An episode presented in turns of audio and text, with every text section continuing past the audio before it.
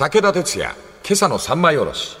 おはようございます。武田哲也です。おはようございます。水谷香奈です。近くの他人より遠くの親戚、わけのわかんないこと言っておりますが、はいなんとなくこういうフレーズに見せられてしまいまして、まあ、まな板の上に乗っけた、その料理の呼び名にしてしまったわけでありますけども。はい。さてでありますが、乱暴な入り方で申し訳ありません。私自身の体験なんでありますが、瞑想。はい。瞑想と聞きますと、今も世間ね、先月、先々月ぐらいから大きく揺らしておりますけども、この瞑想って宗教がかったところがあって、あなたの心は疲れているのよ。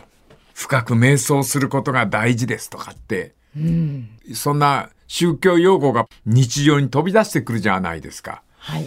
私なんざちょっと本当に申し訳ございませんね。そちらの方の専門家の方には申し訳ないんですが、さっぱり効かない漢方薬っていう感じがして仕方がないんですね、瞑想っていうのは。かなさんどうです？いや、でもやっぱり一日の終わりに、うん。寝る前に、うん。こう落ち着いてベッドの上で正座をして、あ。瞑想の時間を設けたら、もう少しなんか心穏やかになるのかなとは思いますけど、やってはいないですけどね。はいはいはい、ええ憧れはあるんだうん瞑想タイムっていうんですかね。私はね、やっぱり一回やったからでしょうね。そうですか。なんか瞑想みたいなこと割と凝る方だったんでね。なんか漢方を売ってらっしゃる方にも申し訳ない言い方なんでありますけども、なんかあんま聞かない。うん。哲也さんにはですね。はいはいはい。還暦を過ぎた頃ですから、もう10年くらい前のことでありますけども、深夜の頻尿に手を焼きまして、飛び込んだ先が高速道路の高架下にある漢方薬屋さん。人体経脈図みたいなのが壁に飾ってありまして、はい。全身に赤い点々がありまして、はい。で、白衣の店主が出ておられますが、薬局とは違いまして、風貌が仙人っぽい。はい。どうなさいました？割とごますったりしないんだよ。ぶっきらぼうに。はい。で、頻尿の悩みを告げますと、そういうことあるんですよ。年を取ると。もう言わなくても分かっていると言わんばかりの顔つきで、ガラスケースの方を向かれて、なんだかゴショゴショっと、ビニール袋いっぱいに干した草みたいなやつを、はい2、3種類、台の上に置きました。これ、あ二度飲んでください。手のひらいっぱい。量がいっぱいあるんだな。手のひらいっぱいでありますけど、これに日に二度飲んでください。ね。ええ。えーと、これかなり効きますからね。これを飲んでください。そんで、おいくらですか？と結構高いんだよな。必ず別れ際におっしゃる言葉が、続けてくださいよ。どのくらい続けるかとかも一切おっしゃらない。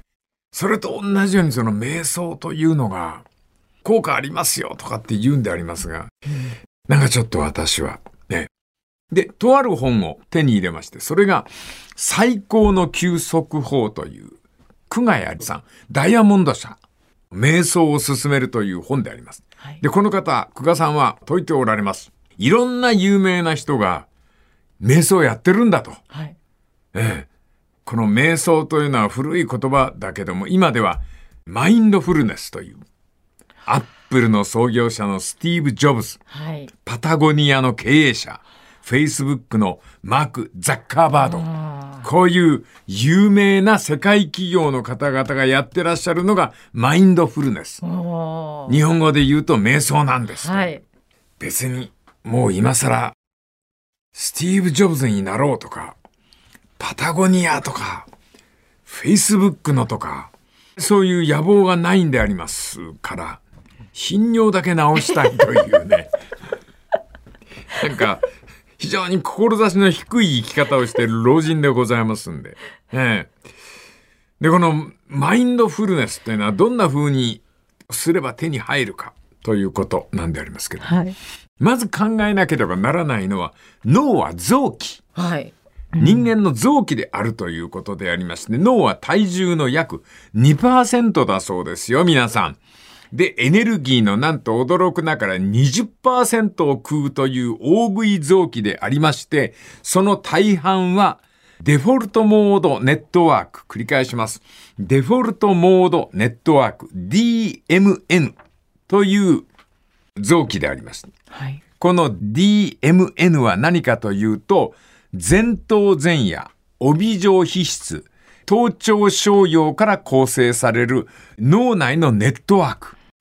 DMN がな、何が大事かというと、これアイドリングなんだそうです。車のエンジン切らずにそのまんまエンジンを活かして、車体を震わしておくという。はい。そうするとすぐに車が出せたり、ラジオ好きな時に聞けますよというのが、この DMN というネットワークだそうでありまして、ここで花さん、なんと、そのエネルギーの60から80を使っているという。あ随分使いますね。そうなんです。そのなんか入ってくるエネルギー、食い物の60から80のエネルギーを回しちゃっているという。はい。これは、ある意味では、その皆さん、ぼーっとしておりましても、人はこれだけのエネルギーを使って、そう言われたらそうですけど、ぼーっとしておりましても人は疲れるんですな。あ、ないそういうの。うん。何にもしてないのになんでこんな疲れてるんだろうってありますもんね。うん。それはアイドリングしてるから。スイッチ切ることはできないんであります。はい。いや、本当に、久我谷さん、作者の方申し訳ございません。ちょっとこれだけでは分かりにくいんで、はい。なんで DMN、ぼーっとしなければならないのか、うん。これをちょっと説明しとかないと話が進まない。はい。本を乗り換えます。あはい。今回はその手の攻め方で行ってみたいと思うんですが、本を乗り換えるところ、明日のお楽しみということでございまして、この続きまた明日のまな板の上で武田鉄矢、今朝の三枚おろし。おはようございます。武田哲也です。おはようございます。水谷香奈です。わけのわかんない近くの他人より遠くの親戚。まあ、とにかく、あの、何を追い求めてるかというと、休息ですね。はい。脳を休ませるっていうことを考えてみようと。で、脳っていうのはいつでもアイドリング状態で目覚めてる臓器なんですって。完璧に眠ることはないんですって。はい。えーそのアイドリングしている状態のことを DMN というふうに呼びまして、ねなんでそんなことになったのかっていうのを考えてみますと、人体の仕組み、宝島社、酒井さん、この方がお書きになった本で、この方が人間の体を遡るんでございますね。はい。我々の脳の中には、その進化途上の出来事が記憶として刻まれていると。はい。中生代、白亜紀、ジュラ紀、三畳紀、1億8600万年続いた我らの歴史であります。我々は哺乳類として生まれた時、小動物でした。ネズミのような生き物だったみたいですよ。ですから、簡単に恐竜に食われた。その食われないために必死になりまして、夜こそこそ動き回って、嗅覚、匂いだけで生きてたんですって。だから、匂いを嗅ぐっていうことが危険を避けるという。で、そのうちに小さいもんですから、木に登って恐竜の危険を避ける。木に登りますと、嗅覚よりも視覚。次どの枝を手繰ろうかとかっていうことで、だんだん視覚が発達してきまして、視覚のためにはよく見えた方がいいということで見える環境。つまり昼間活動しようということを選んだわけでありますね。はい。で、進化の方角が生きるための改造、リ、モデリングが行われまして、哺乳類らしくなってきたという。ずっと前の両生類の頃、まだトカゲみたいな生き物だった時は、頭のてっぺんに目が3つあったっていう。へ何を見ていたか。空見てたんだって。え。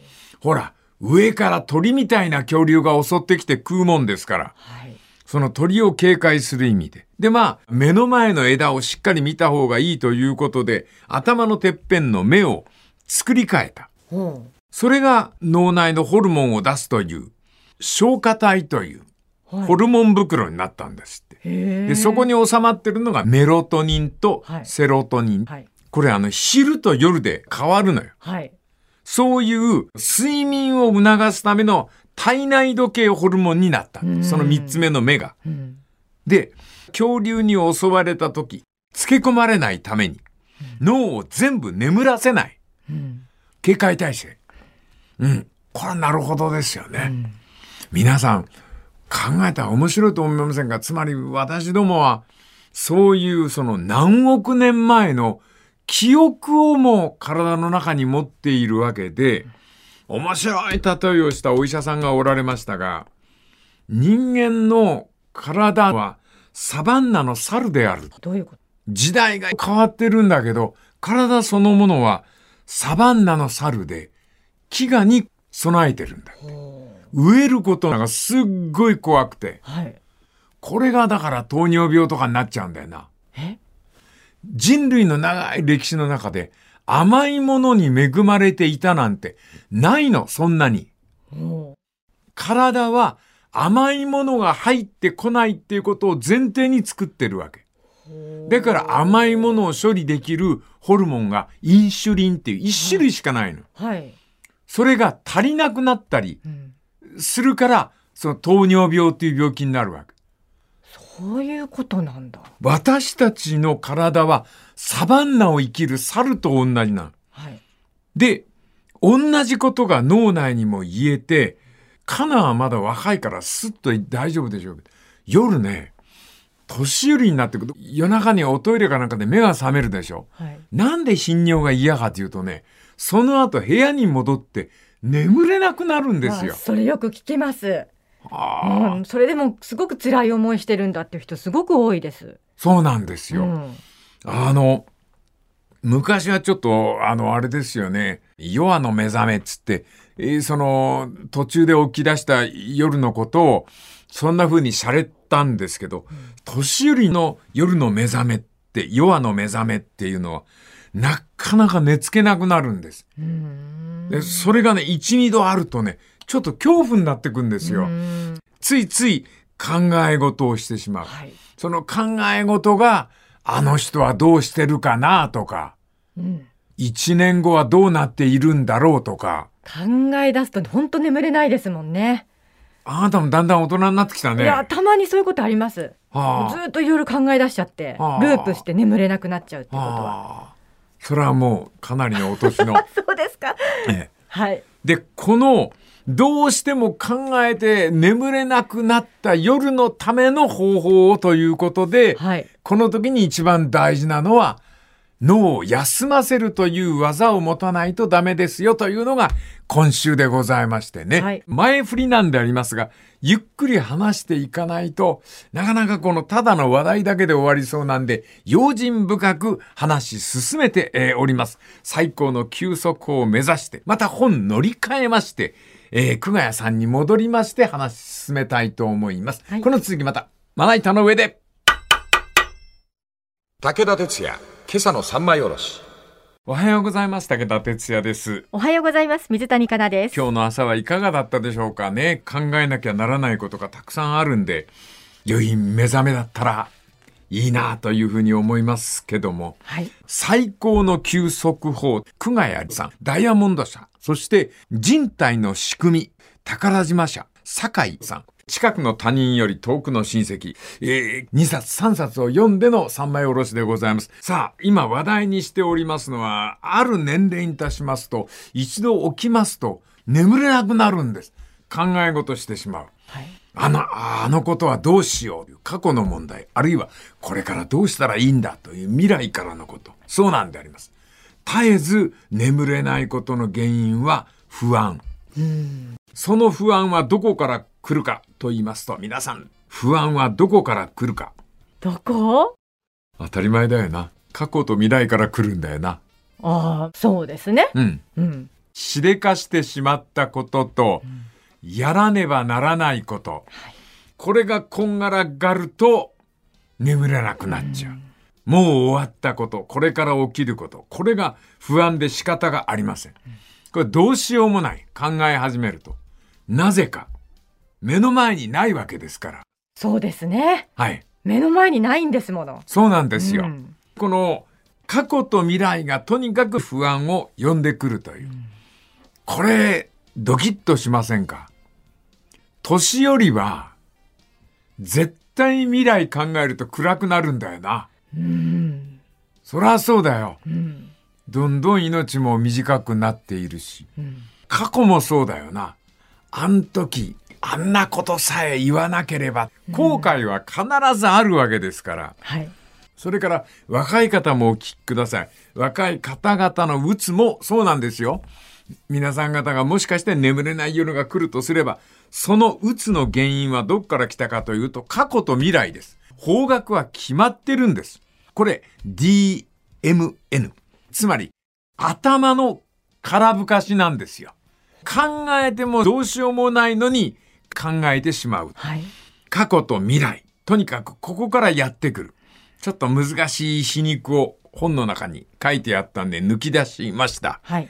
ヒステリカルはヒストリカルから始まるという。何のことはない。ヒステリーはヒストリーから始まるっていう。歴史ってことですか？うん、そうそうそう。カーッとなるヒステリーはうん歴史、ヒストリーから始まる。え、なんでだ？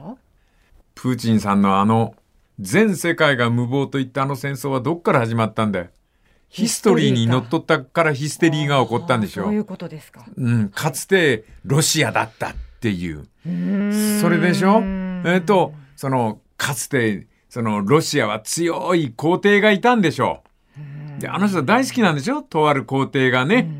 つまり、彼を支えているのはヒストリーなんですよ。それで、その、俺たちから離れようっていうの？っていう、それがヒステリーというウクライナ戦争を引き起こしたと思えば。はい。そうですな。みんなそうですよ。またもう一つその中国という国がありますが、あそこの習近平さんという方も、おそらく毛沢東のあの文化大革命を、やっぱりヒステリーの中から、あヒステリーの中から、え、なんだっけ？ヒストリーヒストリーの中からヒステリー、カーッとなったという。はい。これやっぱり脳の過剰操作でありますね。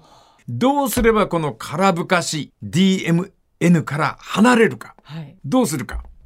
今を思い出す。え、でもそれが難しいんじゃないですか？そうなんだよね。あところが、あ。はい。今を思い出すっていうことを日常で頑張ってやっていると習慣になります。うん。大雑把なんでありますけども、脳の前頭葉、これは理性でありまして、正しさを探します。一方、扁桃体は本能でありますから、恐怖を感じる。己を守るか、それとも戦うか。いつも前頭葉と扁桃体、これがツインになって日々を暮らしているんですけども、逃げる、戦う。その二つをチョイスした後、理屈をつけるというわけであります。はい。パニックとかっていうのは、扁桃体も前、前頭葉もどうしていいかわからなくなってしまうという。うんこれが、いわゆるパニック。で、一生懸命練習すると脳が変化するっていうことが言われているんですよ。脳は加齢とともに、あの、縮んでいきます。はい減っていきます。はい。ところが、所詮ネットワークなんですよ。うん量が縮んでも違うネットワークのつなぎ方、組み合わせで新しい領域の頭脳が発達するんです。お、なんかすごい明るくなれるような話ですね。これ最近の科学で見つかったことで、ものすごく大事なことみたい。だから脳は今まで固定した分量しかなくて、ゆっくり時とともにすり減っていくって思ってたんですけども、最近ははい。花瓶とか茶碗とか湯飲みとかを作るような、あなたの手で脳を作ることができるという。で、あの、私は、あの、ちょっと今、武道で合気道っていうのを教わっている。だけど、お教われない人もいようと思うんで、うんあの、合気道にすがらなくても、別の方法で今に集中する脳の作り方があるという。それ知りたいです。これ面白そうでしょ？はいねえ。えー、なんかでおあの悩んでおられる若い方とか、それからお年を召した方、え、もう保健体育の授業やるつもりで番組やっておりますんで、どうぞあお付き合いのほどよろしくお願いいたします。いよいよ本題入りますよ。この続き、明日のまな板の上で。武田鉄矢、今朝の三枚おろし。おはようございます。武田哲也です。おはようございます。水谷香奈です。あの、実に単純なんでありますけども、私もやってみて割と効果があったんで、はい。皆さんもぜひ、夜晚の目覚め、これから先のことを考えると、やっぱね、年を取りますと眠れなくなります。それから、これまでのことを考えますと、いろいろまた、眠れないいいネタを思い出すんでありますね。はい。あの方にはひどいこと言ったなとか、あの人とあそこで別れたなとか、また先のことを考えると、これから先俺はどうなるんだろうとか、不安がどんどん込み上げる。そんな思いに取り憑かれた時に、過剰な脳活動をやめさせる方法。それは今にフォーカスを合わせること。今、今。その今はどこにあるか。呼吸です。あ、そうきますうか。ん、そういうことらしいんだ。本当に今ですね。はいはい。うん。なんかバーッとこう浮かんできた嫌なことが、未来から過去から押し寄せてくる考えなきゃいけないことが。その時に何をするかというと、息をしているっていうことをカウントする。まさに今ってことですよね。そうそうそう吸う、吐く、はぁこれが1回。はい。この吸う吐くを1回にカウントして、これをまあ10回繰り返してという。はい。そうするうちに湧いてきた雑念に、この数拍を上書きするんですって。そうすると、再入眠と言いますか。もう一回眠たくなってくるという。まあ、羊が一匹、羊が二匹うんに似てる感じですかね。うんうんそれにちゃんと呼吸を入れるってことですうよね。んうん。はい。でもその呼吸っていうのが面白いなと思いますですね。えー深夜目覚めてなんか寝つけず、不安で寝つけず、催眠不入、再び、えーうまいこと眠りに入れない。これが続くときはこれをやってみてください。私自身ですよ。私は、あの、導入剤、睡眠導入剤などを利用しておりましたが、この息を数えるというのを始めたら、これは効きました。私はだいたい10回を3回から4回繰り返したら眠っておりました。そして次に脳を休息させるステップ。脳を休ませる。このためにはどうするか。これは手、足の感覚のラベリング。地面との接触。皮膚の感度を上げて大気、風、香り、重力を意識する。昼間の行動も歩くときちっちゃい声で、右、左、右、左、右、左、上げる、下げる、上げる、下げる。その動きの方に意識を向けていく。そうすると私たちは過去から未来までの連絡を絶って、今と結びつくことができる。これ、よくよく考えてみると、皆さんもよくご存知だろうと思いますけども、ある動きによる瞑想、これ、ラジオ体操。腕を前から上げて、伸び伸びと背中の運動っていう。はい。ああれ、あの、思わず体が動いてしまう。うん。あれ、実は何かっていうと、過去と未来からの情報が断ち切れて、今に集中している。ラジオ体操が。はうん。はだから、ラジオ体操ってすごいじゃない。うん近所の公園行ってごらん。はい。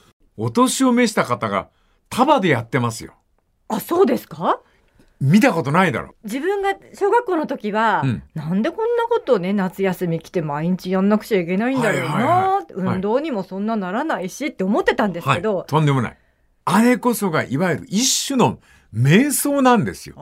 年を取れば年を取るほど必要になってくるんです、瞑想タイムがう。ん何もあぐらをかいて、結果不座みたいな形で、こう、禅の瞑想をするよりは、はい、大きく腕を上げてっていう、そっちの方が体が完璧に自分に戻ってくる。脳の疲労を洗い流す。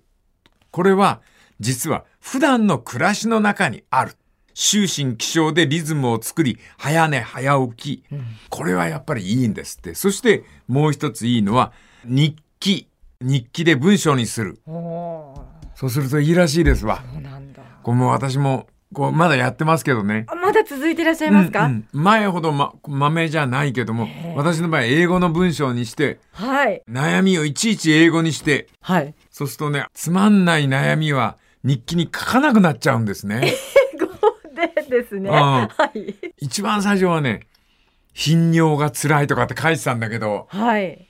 だんだん、そのなんか日記も様にならないんだ。ウクライナ問題で悩んでいるっていう。なぜ人々は平和を愛せないんだっては書くじゃない。あはいで考えてみるとそうやって少し上にこう悩み事を持ち上げてるんじゃないかな。あとは朝、太陽の光を浴び、もう皆さん浴びておられますね。私も散歩に行くたびにつくづく思います。そして適度な運動、昼寝はベッドでしない。どこで寝てもいいけどベッドではしない。はい。目が覚めてしまったら、もう4時半に目が覚めたらもう起きちゃってください。はい。いいじゃないですか。そんな日も長い人生ありますよ。はい。こんな風にして自分の脳を休ませるという技術を日頃のお暮らしの中で磨こうではないかと。はいこんな風な提案でございますね。この続きまた明日のモナイトの上で。武田鉄矢、今朝の三枚おろし。おはようございます。武田哲也です。おはようございます。水谷香奈です。久我谷さん、最高の休息法。はい。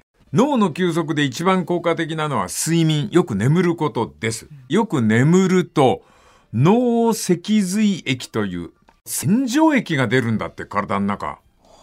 アミロイド β ってのが出て疲労物質を洗い流す。これがアルツハイマーをも一緒に洗い流してくれるとも言われてるんだって。はい。で、この睡眠を妨害するのが繰り返しますけども DMN で脳の空ぶかし。いろんなことを考えてしまって眠れなくなるという。はい。この時に、まず皆さんにお教えししましたのは呼吸をカウントする。それからラベリングですよね。数拍を1回に数えておいて繰り返す。100まで繰り返す。こんな風にしてこう区切りをつけていくと、ストンと眠ったりする。はい。手強いんですな。加齢とともに夜目覚めて眠れない時、あのネガティブな感情は年とともに深まります。これ本当にそうなんですよ。嫌な方へ嫌な方へ考えてしまうんですね。はい。これに対してマインドフルネスは対処を説いておりまして、とにかくまずは呼吸法を続けてください。そして、これイメージですね。でも、このイメージはいいような気がするんです。謝りたい人、守りたい人、会いたい人、そういう人が出てきたら、とにかくその人たちの幸せ、健康、安らかな日々を祈るのですっていう。ああ、そうか。お願いだから、しみじみうなずくなよ。はい。あの、人生にあるね。謝りたい人出てくるね。昔はそうでもなかったんだけどね。かっ飛ばして生きてきたんだけど、すいませんでしたって言いたくなる人いますよね。あ、そうですか。なんだよ、急に。あんただっているでしょ。いや、私どっちかっていうと怒りをぶつけたい相手を考えると、うん。眠れなくなるので、うん怒りをぶつけるんじゃなくて、その人の健康を祈ってあげた。そうそう。うん。それから、これは私の勝手な発言ですが、これかなり宗教臭いですな。はい三枚おろしで言うことじゃなくて、それはその宗教の時間にやればと。はい。でも、これはあの、脳を休息させる方法であって、神様を呼ぶ儀式ではないんですな。はい。とにかく、ポジティブな感情、マイナス感情を抑制して、ポジティブ、明るい感情を呼び起こすという。そういうことを繰り返しているうちに、妬み、怒り、絶望、否定、そういうものが出てきたら、2本の線引いて消していくという。それを習慣づけて、条件反射でできるようにすれば、脳が必ずあなたに従いますと。脳が考えるからあなたを動かしてるんじゃない。あなたが動くから脳が動いてるんですよ。はい。自分が脳を操作していることは決して忘れないでください。はい。こういうその思考ってあるじゃない。これは毎回奥さんから叱られてる掃除なんかもそうだよな。え？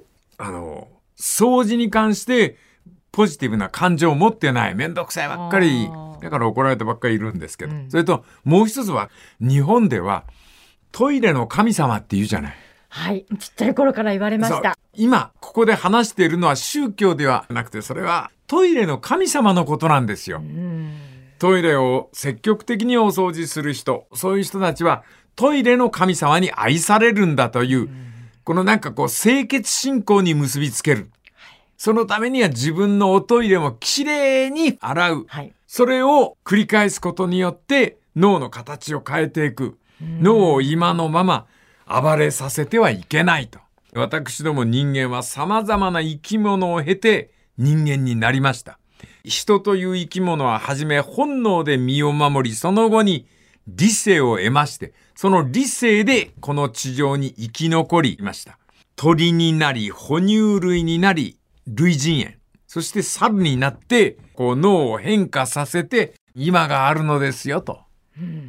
どうですかこの考え方？ものすごいポジティブな考えだと思います。ようござんしょ？はい。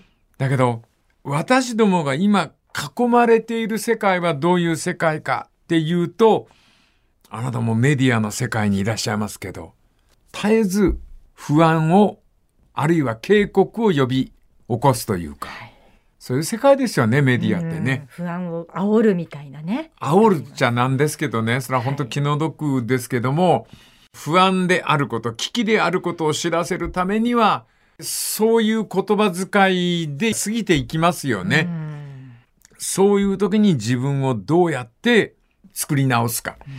まあ考えてみりゃ、お聞きの皆さんそうですよね。やっぱり眠れぬ夜もやってきますよね。はい。コロナという、そのもう人類にまとわりつくウイルス。